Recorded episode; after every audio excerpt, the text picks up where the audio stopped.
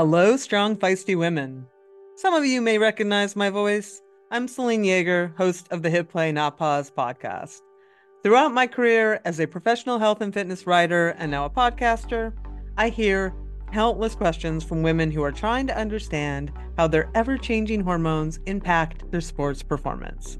So we decided to serve up some answers in a brand new series called Hormonal that we will be releasing on the Feisty Women's Performance Podcast feed. Throughout this four-part series, reproductive endocrinologist Dr. Carla DiGirolamo and I will be tackling topics like periods, the pill, pregnancy, and conditions like PCOS, all from the perspective of sports performance. If you aren't already, follow the Feisty Women's Performance Podcast and stay tuned for our first episode releasing on April 15th. Also, have questions you want answered? Send us a voice note at speakpipe.com/hormonal, and we'll get it answered on the show.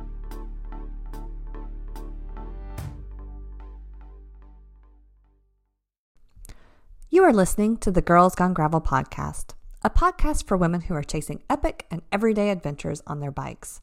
We are a production of Live Feisty Media and hosted by Christy Moen and Catherine Taylor.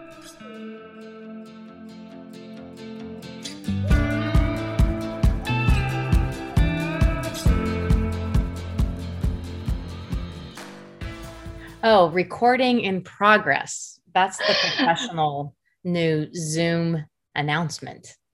Yeah. I don't know if everybody else hears it. If you're listening to this, you have to tell us if you heard that. Yeah. That, I wonder. We just had a really weird start to our podcast. Well, we're both a little rusty. So we're very rusty. I mean, but how excited were you when you woke up this morning and saw that we were recording today? I was pretty excited because we've barely even talked in the last, what has it been, 4 weeks? It's almost, been yeah, four weeks. Plus weeks. Yeah. Yeah. Yeah. We didn't mean to take this long of a break.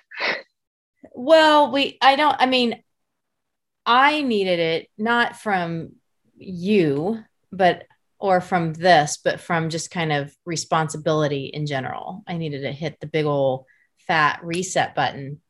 Yeah. And I'm really, really proud of myself for my last 3 weeks. Yeah. Cause you've been mostly down in Patagonia where it's been hot as balls. Yeah. The first 2 weeks were really like overwhelmingly ridiculous. And I got sick, which was also really awful when it was that miserably hot. And it was unseasonably hot, and that doesn't typically happen down there, and there's no air conditioning down there. So that adds to that mix when it's like that. So we ended up getting a little portable AC for our bedroom, at least, so we could sleep because it was pretty hot. Wait, there's no air conditioning in Patagonia, Arizona by the Mexico border? Places have some of it, but it's typical to not have it. Because a lot of like the houses we own down there are all like, there's those straw bale, and then there's this one's rammed earth. And they really do a great job of keeping cool and keeping warm. Yeah. Cause are they all tiled floors and stuff? Tile floors, all that stuff. But when it's 115 outside, it just doesn't matter. Yeah. So that's kind of where it was, but it cooled off. And the other great thing is that you could get out and exercise every morning. As long as you were out the door by 5:30 or 6 a.m., you could be back by 10:30, and you were fine because it cools off that much at night. Yeah. And then, yeah, it was kind of funny. I was sitting there having coffee one morning with Tim, and I was like, it's literally chilly enough that I had on my long sleeve Girls Gone Gravel hoodie. And I was like, what's so funny? Yeah, I know you're wearing yours. But what's so funny is like, I was like, literally in 6 hours, I'm going to want to be standing in the middle of the bedroom naked. It's so hot. I'm like, the swings are incredible. But yeah. So how was your time? You literally moved across the country since we last talked. Yeah. I got back from Kansas and I had 6 days to finish packing my house and move out. Closed on my house. stay with my parents for a few days. And then I started traveling cross country. So I went Atlanta to Arkansas. There's something fun coming to Arkansas. I'm sure. I'll just hint at. Stayed in Arkansas a few days. I met some of the women of Oz, which was really fantastic, and I hung out with Amy Ross. Then I went to Boulder, Colorado, where we have an event for Feisty there in September. So I set that event up. I hung out with Erin Carson, which some people may know. She's the strength coach. She's really into gravel right now. And she's working on a gravel strength program, which I'm really excited about. And then rode with one of my friends. And then I saw the weather in all of the country. And I was like, I have a friend in Breckenridge. I think I'm going to go to Breckenridge for 4 days. Nice. So I went up to Breckenridge for 4 days. We also had somebody on our team was going on maternity leave, and she had her baby a few days early, about a week before we thought she was going to have the baby. So everything wasn't quite transitioned, and I just needed a few days to work. So it was fantastic. I was on one of those little ski in, ski out condos on the ski slope. So every morning I would take Belle and we would go for like a hike. We saw a giant moose one day. It was 46 degrees in the morning. Nice. The rest of the team with Feisty was up in Penticton for a team event, which I couldn't get to because I couldn't get to Canada. And they were like, it's 45 degrees, which that's what that was Celsius. So it was like 115. Oh. And I was like, it's 45 degrees here too. different metric. Yeah. And then I booked it across the country. I was going to hang out with Casey Armstrong in Salt Lake City, but she got a flat tire and had to, was running very, very late. And I was like, I got to go to bed. So yeah, now I am in, the Tacoma, Washington area. Until I go back to Colorado. Well, we'll see you there. I know. I'm really excited about that. So I've had a lot go on in the last month. Wow. I feel like maybe our opening podcast should just be us catching everybody else on our lives. They're probably like really bored. You guys are just like, what have you been doing? But I did want to ask you, because we haven't really talked since Unbound. Like, what did you think? What did you think of this year's Unbound, the inaugural Unbound event? I thought it was absolutely fabulous. So yeah. It was a big, huge weight off my shoulders that I knew I was carrying. I just didn't know how much it was affecting me, but I thought the team really came together and pulled off an amazing event. And I thought the athletes were stoked to be there and had a great time. And it was fun having you and Claire there running around with your microphones, interviewing people. And I thought that went well. I just really think, there were some leftover like COVID protocols that were still in place that provided some extra challenges to the team. So I'm glad that those get to go away now. Fingers crossed. But nonetheless, I really was more than thrilled with Unbound Gravel 2021. Yeah. What'd you think? It was obviously my first time there, and I've raced some big events and, another big race company in the triathlon space. And I was just blown away. Like, I loved it. I loved just the whole feel of it. Like, I think there's a very sweet balance of the things that you get with a large company, like Lifetime that can come in, and just some of the things that they're able to provide that make a race run really smoothly. But it just had like a local race feel, like small town community. And this is the story that I've been telling everybody. Is I have a friend that I started doing triathlon with years ago when I moved to Atlanta, and I talked to her. I suggested that she ride the 200, and she applied and she got in. So we actually ended up staying in the same house. And I was at the finish line when she crossed, probably about 10 o'clock at night. And she's been to Kona 3 times. She's very, very good athlete. She's like, that was the hardest thing I've ever done. So I knew she was she was struggling a little bit when she crossed the finish line. I could tell, she's having trouble getting off her bike. Well, the race director, I forgot his name now. Ben Sachs was the one that was at the finish line with her. Although I did make you go give her a hug, but Ben was at the finish line with her, and he gave her, I saw him giving her some, drink. And then I saw him help her off her bike, and I saw him walk her to her husband. And the next morning we were talking, and we were talking about that. And I said, oh yeah, I thought you were struggling. And I go, you know who that was, right? And she said, no. She said, that volunteer. And I said, that was the race director. And she was just blown away. She was like, the whole lifetime team was down there. I mean, I left close to midnight. So the whole lifetime team was down there until the last person came in, giving out awards and stuff. And it's not this, Ironman events are great, but it's just it feels more corporate. Right. So wow. I thought it was really fun. I think one of my favorite stories from the weekend was we had a whole team there doing a lot of the social for the weekend. And a lot of them had never been to Emporia, and they literally were in headquarters office, just sitting there, keeping track of where riders were and relaying the stories on social and just crushing it. And at midnight, Michelle finally was okay, guys, we got it from here. Go home, take a nap. And I go, you guys, you should come over to the finish line for a little bit. And so they, they're like, yeah, we want to see the finish line. So they came over to the finish line. This was at midnight, and they had been at it since 4 a.m. And, I was standing there, giving out the lanyards and getting people across and greeting them and congratulating them. And they were all standing there ringing their cowbells, excited to watch this. And I looked over at one of them and I said, do you want to give out some lanyards?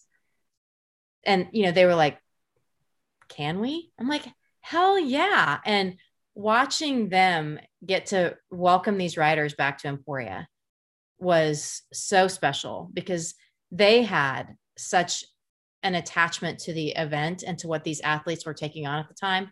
They wanted to cheer them on. And one of our the woman that does all of our newsletters, Tiffany Clemens, was she was tracking a rider on the 350. And the cutoff time was coming up at 3 a.m. And she shows me her phone and she's like, is this rider, what happens if he doesn't get here at 3 a.m.? And I'm like, well, he gets a DNF.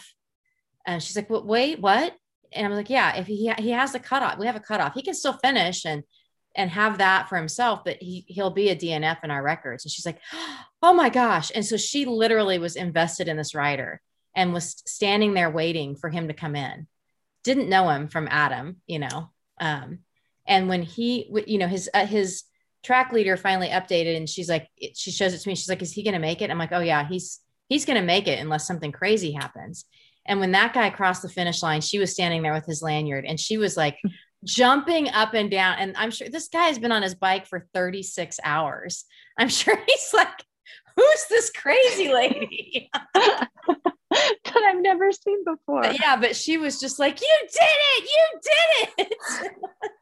That's awesome. I just loved that our team was there. They got it. Yeah. So that's pretty good. Well, I went back and, I had a last ride with some women in the community in Atlanta, and there's a whole group that's thinking about coming next year. And, I think a lot of times women, we like to go with our friends, and there's so many options, one was like, oh, I ride an e-bike. I'm going to do the 25. And then another was like, I just really love supporting people. I want to come be support crew. And, oh yeah. A couple people were like, I'm going to do the 100. And then we all threw our friend Karen under the bus to do the 200, but perfect.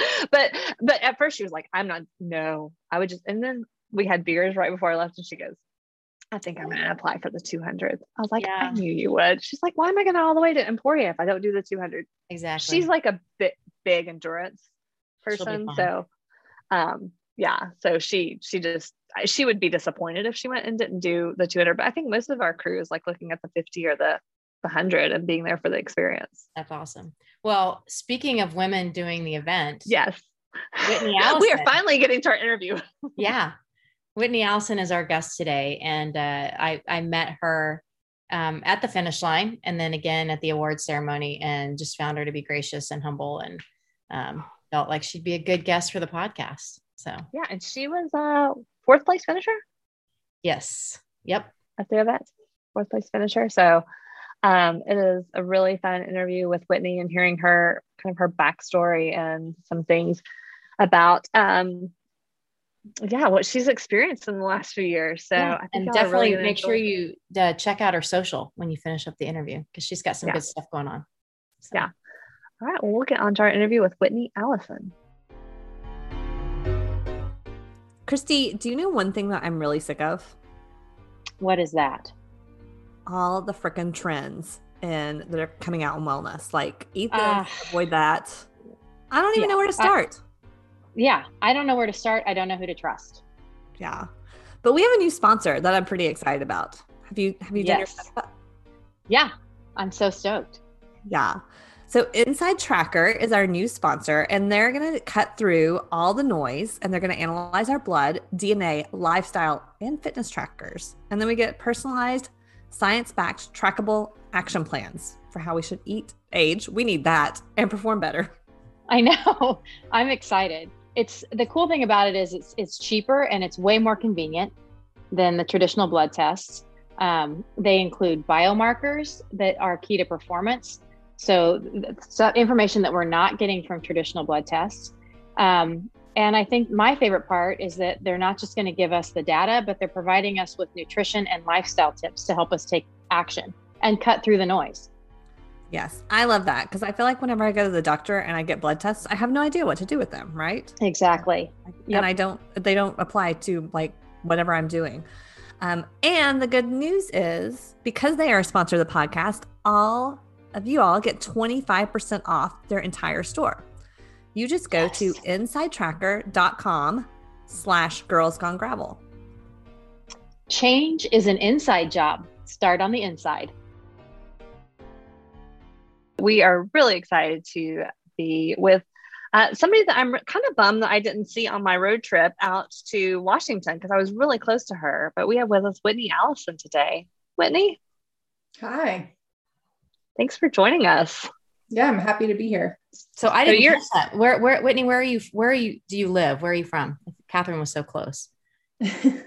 I live in Fort Collins, Colorado, and I've been here for just about 12 years. For all of you people not in Colorado, that is about 45 minutes north of Boulder, an hour north of Denver. We're kind of the last larger city before Wyoming. Oh, nice. It literally is, because I spent a bunch of summers in Fort Collins, and we would always like go up to Wyoming to the rodeo, which was kind of the fun things to do. But there was nothing. Like, there's nothing. There's literally nothing. There's a lot of good gravel, let me tell you. Yes. Oh my gosh. I only rode like in the Boulder area when I was out there. I was like, this gravel is so beautiful out here. It's just like amazing. Yeah. And there's even like gravel without Strava segments, if you can believe that. So, wow. That's the new metric. Where that is. Don't go creating them. You'll never find it. That's actually where I started riding bikes, was in the Fort Collins area. Like, I was taking some classes at Colorado State and some summer stuff, and I would ride my bike to class. So I had like my Walmart commuter bike that I thought was really fancy, because I had spent like $150 on it. And then I would ride those trails, like not the mountain bike trails, just the trails around Fort Collins, like the bike path, every day for exercise. And it was just so fun and so pretty. Yeah, there's like, it's world-class like bike infrastructure in Fort Collins. It's been like a major part of the city plan. Oh, cool. I'm on like the bicycle advisory committee to the city of Fort Collins. And it's just really cool that they have a lot of budget and infrastructure money, like all set aside to try to make cycling and other alternative transportation, like accessible to everybody, no matter where they live, whether they're like in a fancy neighborhood or if they're in a lower income neighborhood. So it's like really cool that that is a part of like the master plan of the city, and you can really see it. Are the trails, do they get used a lot? Yeah, they're they can be quite busy during rush hour. Yeah. Yeah. I'm figuring out where I want to live. And I'm like, where can I live that I can bike more places that I have to drive? Yeah. It's not where I'm staying right now, but anyway, so we want to hear your story. Tell us all about how you got into cycling, and you were just telling us you transitioned from professional road racing to gravel cycling. So I'm not going to spoil any of the story because we want to hear it straight from you. Yeah. So I found cycling after high school, entering UT Austin as a freshman. I thought I was going to do triathlon. I don't know why. But like there wasn't a tri team the year that I got there. And so I ended up just like on a group ride and like immediately got dropped like within 100 meters. And some guy like stayed back and rode with me. And, you know, women are worth a lot of points in the collegiate system. So they really made sure I was very well taken care of. And it was like just such a cool experience of just being like having people like kind of teach you the ropes and all that sort of stuff that's just so essential when you're starting out. And so kind of did that all through college, and then eventually 2013 landed a pro contract with Colavita, and left that program when the UCI program went away in 2017, and then 2018 and 2019, I was on Huggins Berman Supermint, which then also folded. There's a theme here. And so after 2019, it's like, I'm going to go do gravel because I've been kind of watching all these races happening, and it just never worked out with a road schedule, you know, to like train for a stage race, but then like also have like, you know, Unbound, for example, on the schedule. It's just not really possible. So 2020 was my big transition year. And then obviously that didn't get to happen with the pandemic. And then going backwards a little bit, 2018, I was also hit by a driver with an Airstream. So during this time, I'm also like in litigation, preparing to like go to trial in 2020, off social media for over 2 years, not able to represent myself as an athlete in any capacity. Even though I'm like fighting to recover, you know, fighting to get results. So it ended up being like hard as an athlete from a performance standpoint, but then also really hard because the modern day cyclist also has such an online component to it. So 2020 was my big year where I was going to go to trial, you know, be able to represent myself as a person, get to race gravel. And then obviously the pandemic hit. And so I'm just kind of stuck in this very small world, all by myself. But all things end. And during the pandemic year, I was able to settle outside of court, which is great. So then I was able to start using my voice. And then, you know, there still wasn't racing yet. So obviously I didn't get to show people that I could be relevant in gravel yet. But I got all my ducks in a row, and 2020 finally rolled around, got my vaccine, and, you know, got to start racing, you know, in, I guess, March. So I did Pony Express and won. I did Go To It in Fruta and won. And then I went to Unbound and had a whole lot of mechanicals and some other drama and 47 minutes of very dramatic stoppage time, but I crawled back to the podium. So that's so impressive. Well onto my way of showing that, you know, I am relevant here. So I don't know, it was a very hard time during 2020, kind of dealing with that, but then also knowing like, you know, I had a roof over my head and I still had employment and all that sort of stuff, but it was still a very hard situation to be in. How did, kind of like listening to your story, how did the invite from Colavita come? Had they just been watching you? And then it's actually pretty funny. So I was at Super Week, which at that time was like 7 or 8 criteriums all in the Southeast. It's kind of like changed through the years. And I showed up there, and I was just an absolute thorn in Lindsay Goldman's side. She had just signed with them that year. And I remember her like yelling at me, being like, can you please stop attacking? And then afterwards they had a rider who had become pregnant. So they had like an opening. And so they picked me up at that time. So it was like right after the first race of the season, but her and I are still friends. She got over that. I love that. Can you please stop attacking? It pays to be aggressive sometimes. Yeah. And then tell us more about this crash with the Airstream. Like, what happened there? So it was about a week before Colorado Classic, and I was on a ride with my teammate at the time, Harriet Owen, former teammate Jillian Elsey, and one of my roommates at the time, Travis Furman. And we're in the shoulder and we take the lane to turn left onto the bike path. And there was a driver who was speeding on the road, passed over the double yellow, like the road curbs. So he's speeding and we can't hear him because it's, coming from around a bend. Passes us over the double yellow with low visibility. And then of course there's an oncoming car. And so, during this time, it's like, I was able to stop turning left and I was able to straighten up and not crash everybody because I was in that front left position, but he came back over into our lane because there was an oncoming car. Oh, and God. So I was punted by the front right corner of the Airstream. So I'm very grateful to have race experience where you kind of have those instincts of crash avoidance, but then also crash avoidance enough to not, injure everybody else. Cause that could have been so messy with just a trailer and lots of wheels and, they're 10,000 pounds when they're empty. Like that's a lot of force going to your body. Yeah, so everybody else was okay. Yeah. Everybody else was okay. Besides being totally shaken up and scared for a while.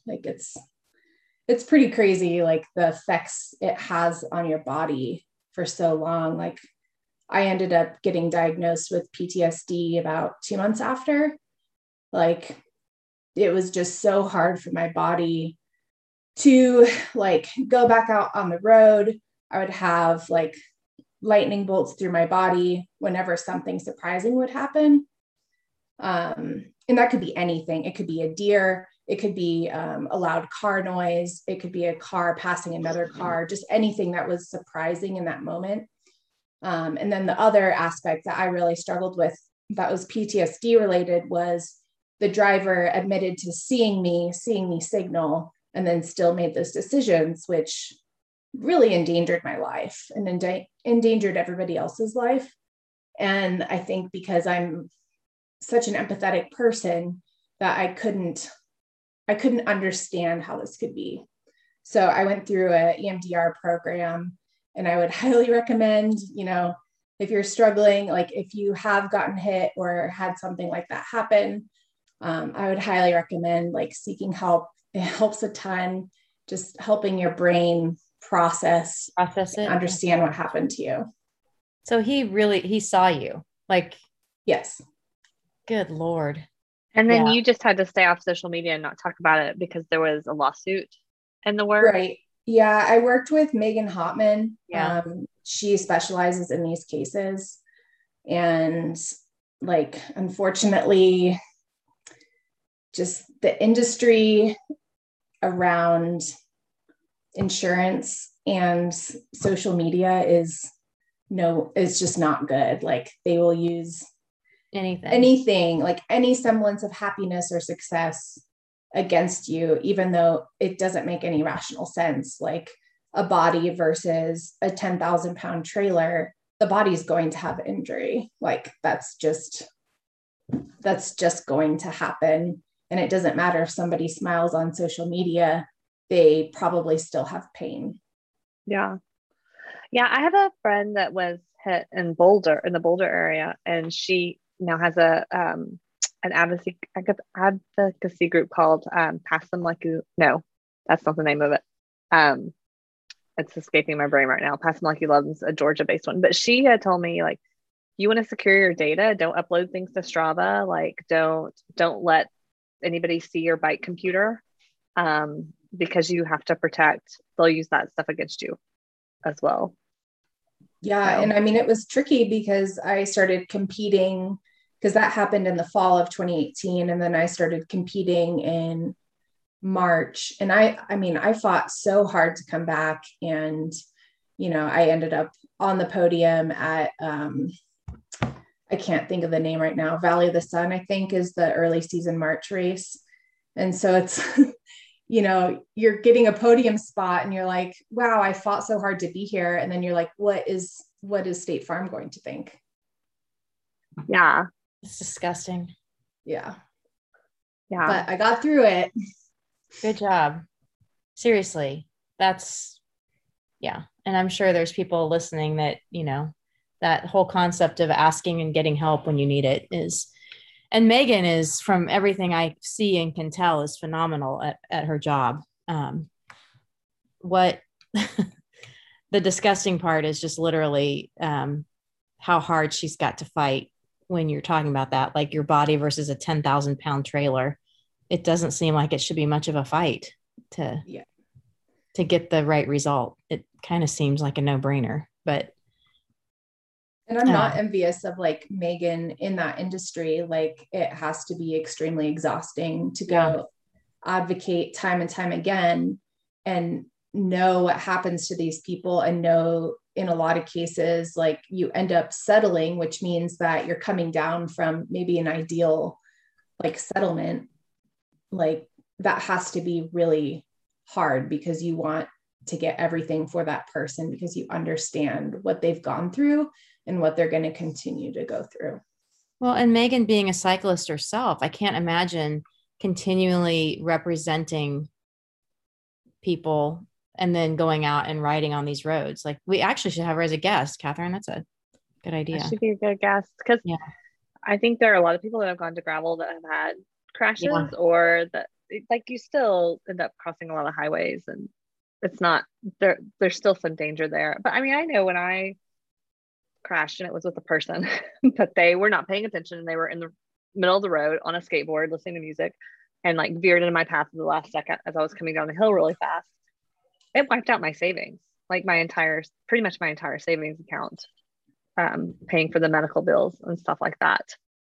And, you know, like, then you go into situations where like, well, my, you know, there's my savings account is gone, and like, do I have a backup if something happens with my job or something happens here? So it is very stressful. It's not just the stress of like recovering from the incident, it's like everything else around it. Yeah. Well, yeah. And like in my case too, it was like going through, like, I went all the way through like deposition, and like, it's crazy. Like, the questions that they ask you, essentially, like, well, could you have maybe not ridden there that day? And it's like, well, could maybe he not have driven there that day? You know, it's just like so re-traumatizing. It's almost like equivalent to the injury. I would have been one snarky bitch to answer those questions. There's no way I would have gotten through that. I got in a couple zingers, okay? But not a lot, because they could they can use them in trials, so you got to be careful. Be professional. Megan's probably over there going, "Don't say that." But it's also like to the point where we've just seen, you know, we were at Unbound covering that, and just seeing, you know, not at Unbound, but within the media around, like, it's already harder for women to get coverage, and then when you can't represent yourself. When you're trying to race at that level, it makes it really challenging to like have your career. Yeah. How do you pitch sponsors? Yeah. You can't, like, the value is like how much you can share your story and what you're doing for the community. And you're like, I can't talk about anything. Yeah. Well, you have made a big comeback. So that's exciting. So I want to hear, you've got some other stuff that's going on. You have a company called Bike Sports. Bike Sports Company. Sorry. Yeah, you got to say it with a little bit more enthusiasm. Like Bike Sports. Yeah. Bike Sports. I looked at your Instagram just to make sure I said it right, and then I was like, oh shoot, there's like 4 other things before that. So Bike Sports. So tell us about that. It looks really fascinating. Looks like you do bike fits and events and all kinds of awesome stuff. Yeah, so it's my husband and I run that company, and we are, I guess, chronic entrepreneurs, you could say at this point. We've been doing that entrepreneur stuff for we've been together for 12 years, and we've probably done it for the last 10, oopsies. So Bike Sports is our gravel racing program, which also does a lot of work in our community, getting people excited about bikes, helping them find routes in our region and helping them stay on the bikes. So they don't just buy the bikes and let them collect dust in the garage, but they're actually getting excited about adventuring in our region. And then we run multi-day tourist camps that we call Gravel Graceland, which I'm sure at some point we'll get sued over that name, but until then I'm going to milk it. And those are 3 adventure days, all based out of Fort Collins. And then we integrate very Fort Collins-y things in there, whether it's a tour at iconic New Belgium brewing or dining at another local restaurant like Social or Rio Grande, which is also a big part of the cycling community. And then on top of that, Foco Fondo is also under that brand, which is our 1-day gravel event from New Belgium coming up on July 25th. And then Zach also has a bike fit studio that's in Old Town that runs under the same banner. So it's quite a lot, all things bikes, but it's super fun and every day is super different. I got to look at July 25th. Why? I think I might have to come out. So. Yeah, you should. Let me know. You could just stay in Colorado. through Steamboat. So tell us about the event. Yeah, let's hear about it. It's going to be fantastic. Yeah, so this is our, we're calling it Year 5 Take 2. It's been super grassroots, kind of started in the early days of gravel, and people would come back from the ride and be so pissed off. They'd be like, that's the longest 50-mile route I've ever done. It took so long and blah, blah, blah. They'd totally whine about the event. And now people wear the challenge with, it's a badge of honor, which I think is cool. We've seen that go across the industry, which is why so many people are registering for gravel events. They now see that as a cool thing to have a challenge instead of a bad thing.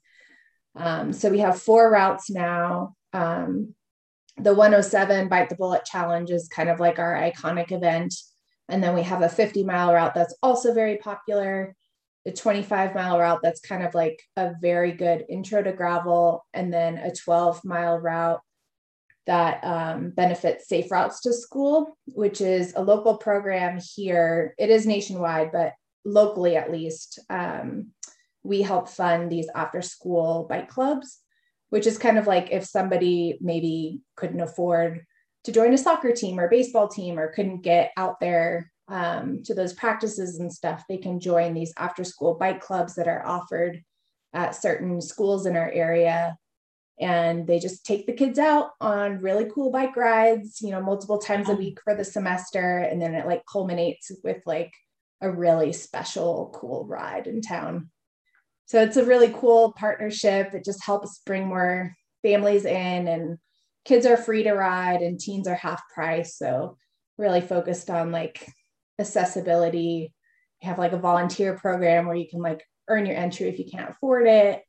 And we want to see as many people out there and meeting new people in their community as possible. Awesome. I love that. What percentage is locals versus people coming in? I mean, I would consider local kind of anywhere in the Denver, kind of those with a couple hour drive. Yeah. Versus... if you include Denver, it's probably closer to 60 or 70 front range versus out of state, I would say. So there's about 5 million people on the front range. Yeah, I believe. The front range is huge. Yeah. Yeah. Be your own country. It's so big. Yeah. I've been watching your Instagram. It's just been really fun to watch what you guys are doing out there. And been seeing what you're making your bolos. Oh yeah. That's a Zach project. My husband, I like to call him Joanne, but he does like a lot of crafts.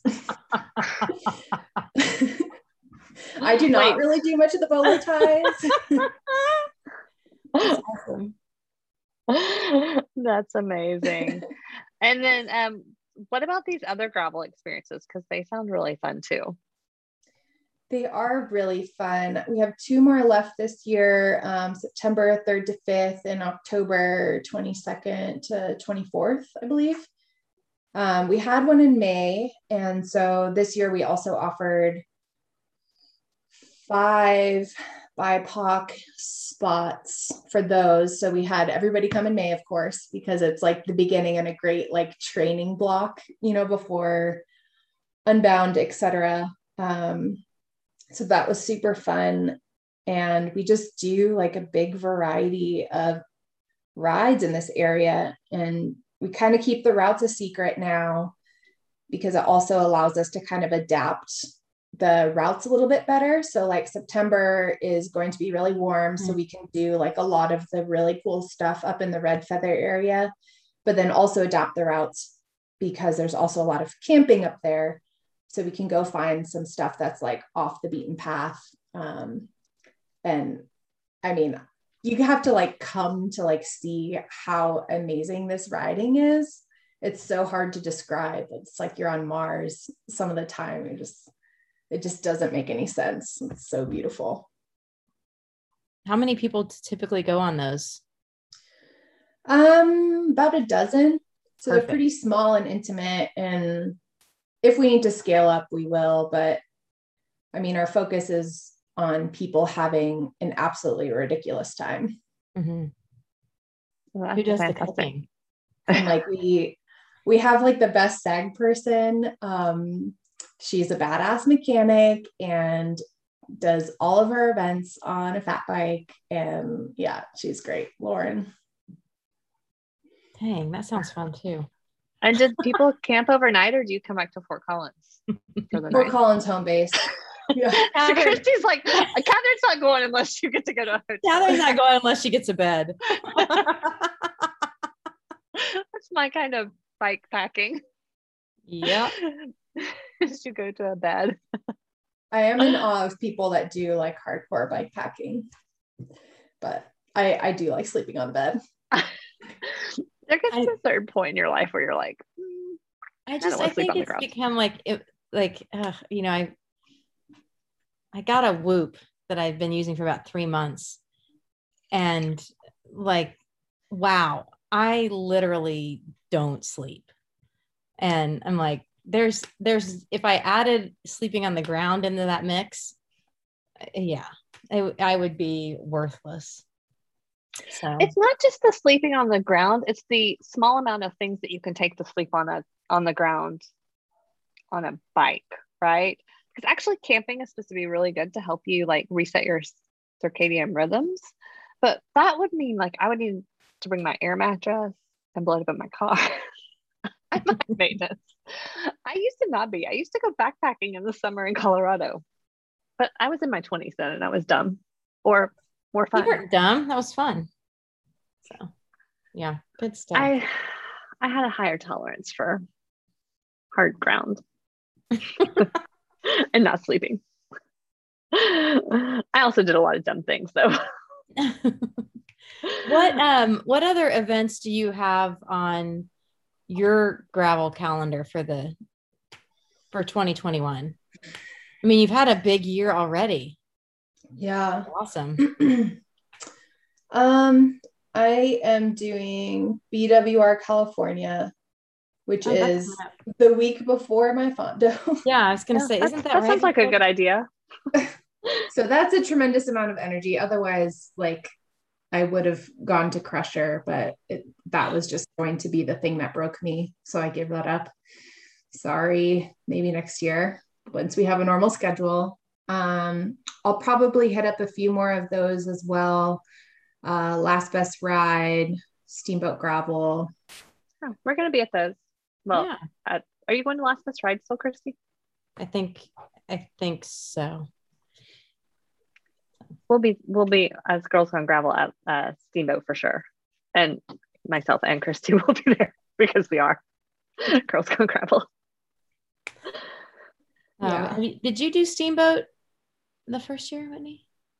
No, I did Colorado Classic. And I did podium there, but nobody would know because I was off social media. Can you go back and post all the stuff from that time on social media now? Yeah, I can. I kind of feel like we need to have a Whitney Allison comeback story. Like we need like I could just do a throwback every Thursday. Yeah, you should. You should. Or like your own podium ceremonies that you do. Like on the day of the podium ceremony, do yours. Like, this was my podium ceremony from, and just like make your own podium in your house. Do it yourself. Well, I'm more thinking about it as joking aside, like just kind of that education piece, of body versus vehicle and what, I don't know, there's something there, but Betsy Welch from Velo News should certainly do a story on you. So I'm going to put a little Betsy, if you're listening to the podcast. Oh, I'm just going to text her. Well, Betsy's going to come ride the Fondo in a couple weeks. So. Oh, well, that's the perfect time to do a story. Yeah, it is. So, I mean, we were discussing on our call today about, it's frustrating, but about, the comments that we get about Unbound Gravel needs to focus on cover the women's race more. And I'm like, oh my God, we covered the women's race so much. What's not happening is it's not getting picked up in the net. It's mm-hmm. It's like right. there's only so much coverage that we can do. After that, it becomes up to the outlets to pick it up and run the stories and do. And even working as hard as we are with that, it's still, I mean, it's always getting better, but it always still feels lopsided. And for me, it's just because I'm passionate about it. It's always like, I just feel like I'm saying it all the time. Like somebody called me a feminazi the other day and I'm like, that's not it at all. I'm just, if somebody's not telling you, you forget. And that's the problem. So, Betsy, I think has done a great job over at Velo News, trying to make sure that there's more and more women's voices being heard.